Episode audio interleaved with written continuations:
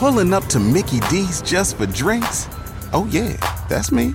Nothing extra, just perfection and a straw. Coming in hot for the coldest cups on the block. Because there are drinks, then there are drinks from McDonald's. Mix things up with any size lemonade or sweet tea for $1.49. Perfect with our classic fries. Price and participation may vary, cannot be combined with any other offer. Ba da ba ba ba.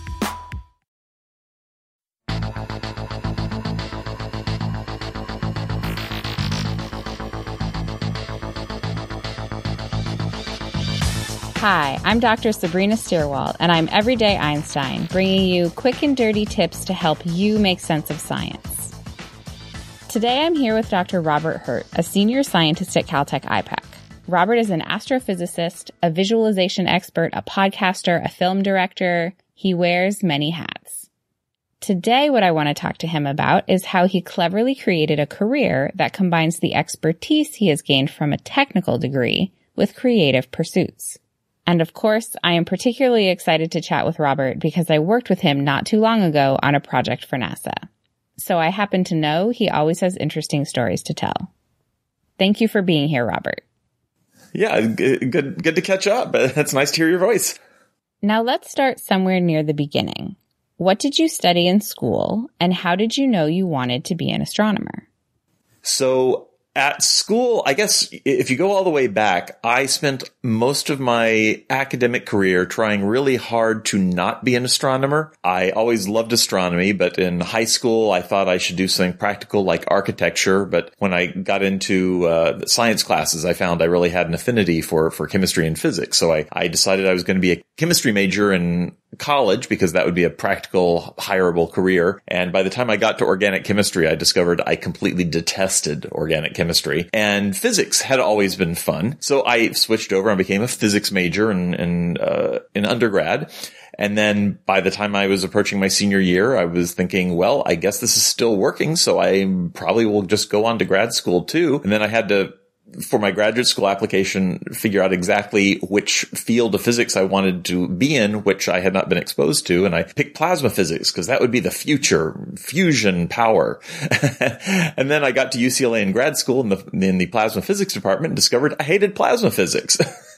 and so to keep myself, uh, uh, occupied, I took some astronomy courses and again took to them as I always had and realized if I'm going to spend, you know, six some years of my life in graduate school, I might as well do it in a field I really enjoy. And that's how I ended in, uh, finally back into astrophysics where I belonged all along. So sometimes it's about figuring out what you don't want to do in order to get at what you do want to do. Yeah, sometimes just trying to make the practical decision over where you have the passion isn't always the right choice. I've heard you describe your job as an astrophysicist. What kind of things does an astrophysicist do? well, I must give kudos to Frank Summers, a uh, colleague at Space Telescope Science Institute, for coining that term and sharing it with the community. The idea for that is basically someone coming with an astrophysics background, but whose specialization is trying to help communicate physics and astronomy through the visual media. And that can range from taking data sets that are observed by uh, telescopes like, like NASA's Spitzer Space Telescope, which is a mission I've been working on for over 15 years now, and rendering those as the imagery that you see in news stories and web pages, but it can also include much more artistic angles where you're attempting to describe something that maybe isn't intrinsically obvious in the data. Maybe you're studying exoplanet and all you have is a little light curve that shows slight changes in brightness over time, which through interpretation, we can figure out as a planet of a certain size, at a certain distance from the star. But at that point, then it's really switching over to the artist toolkit and doing illustrations of uh, artwork grounded in scientific understanding, but trying to fill in the gaps with art to give something very compelling that communicates the ideas we want to get across in the story. Pulling up to Mickey D's just for drinks? Oh, yeah, that's me. Nothing extra, just perfection and a straw. Coming in hot for the coldest cups on the block. Because there are drinks, then there are drinks from McDonald's. Mix things up with any size lemonade or sweet tea for $1.49. Perfect with our classic fries. Price and participation may vary, cannot be combined with any other offer. Ba da ba ba ba. In a fast paced world, every day brings new challenges and new opportunities. At Strayer University, we know a thing or two about getting and staying ahead of change. For over 130 years, we've been providing students like you with innovative tools and customized support so you can find your way forward and always keep striving. Visit strayer.edu to learn more. Strayer University is certified to operate in Virginia by SCHEV and has many campuses, including at 2121 15th Street North in Arlington, Virginia. So it seems you are actively applying your degree in astronomy to the visual work that you do.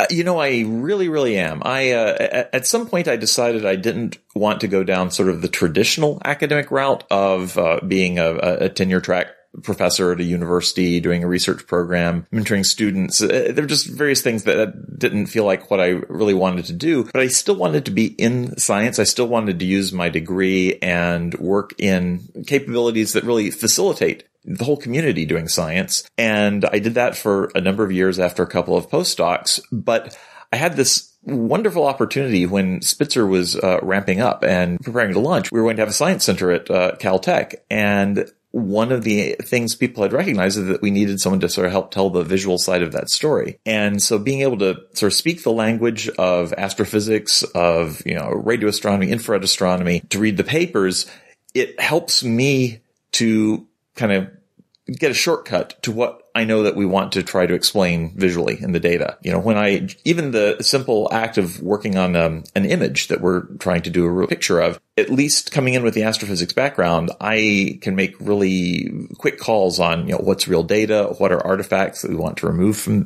the image? You know, it's, it's sort of judging I don't want to put anything into the uh, image that's not real or meaningful or leave something in the image that is not astrophysical in nature and could distract people if it's still there. You don't want to dust on the camera lens, if you will, when you're uh, trying to show a cool picture.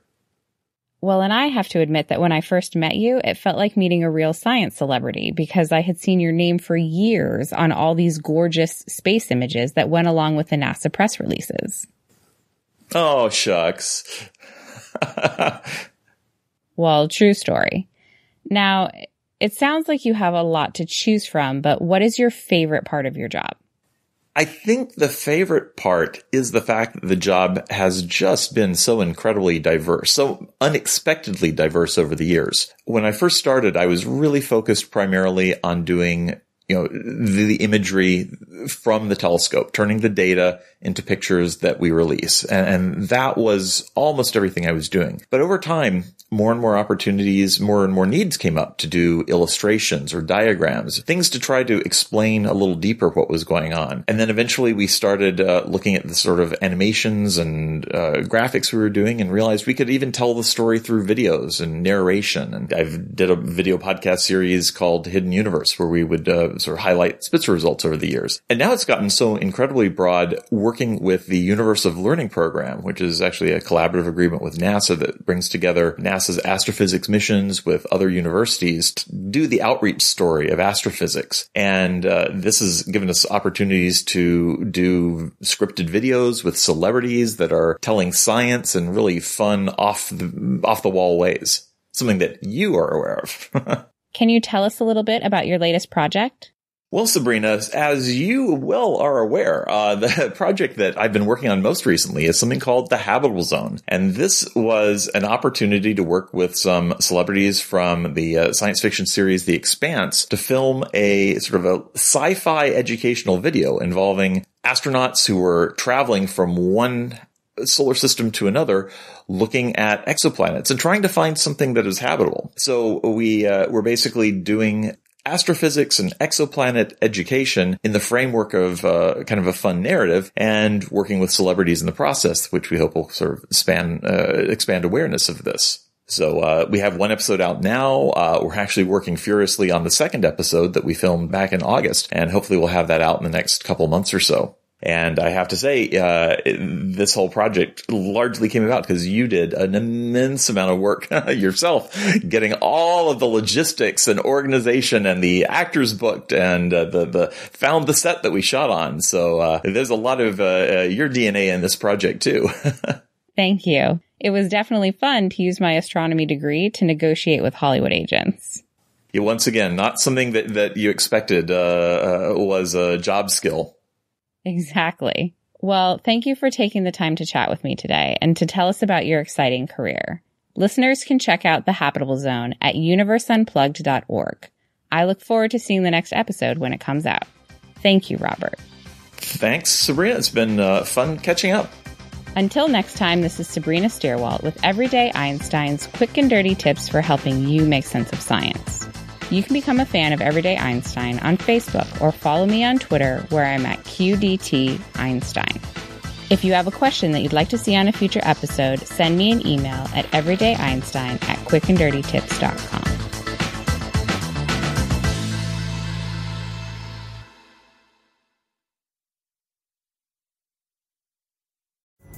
Pulling up to Mickey D's just for drinks? Oh, yeah, that's me. Nothing extra, just perfection and a straw. Coming in hot for the coldest cups on the block. Because there are drinks, then there are drinks from McDonald's. Mix things up with any size lemonade or sweet tea for $1.49. Perfect with our classic fries. Price and participation may vary, cannot be combined with any other offer. Ba da ba ba ba.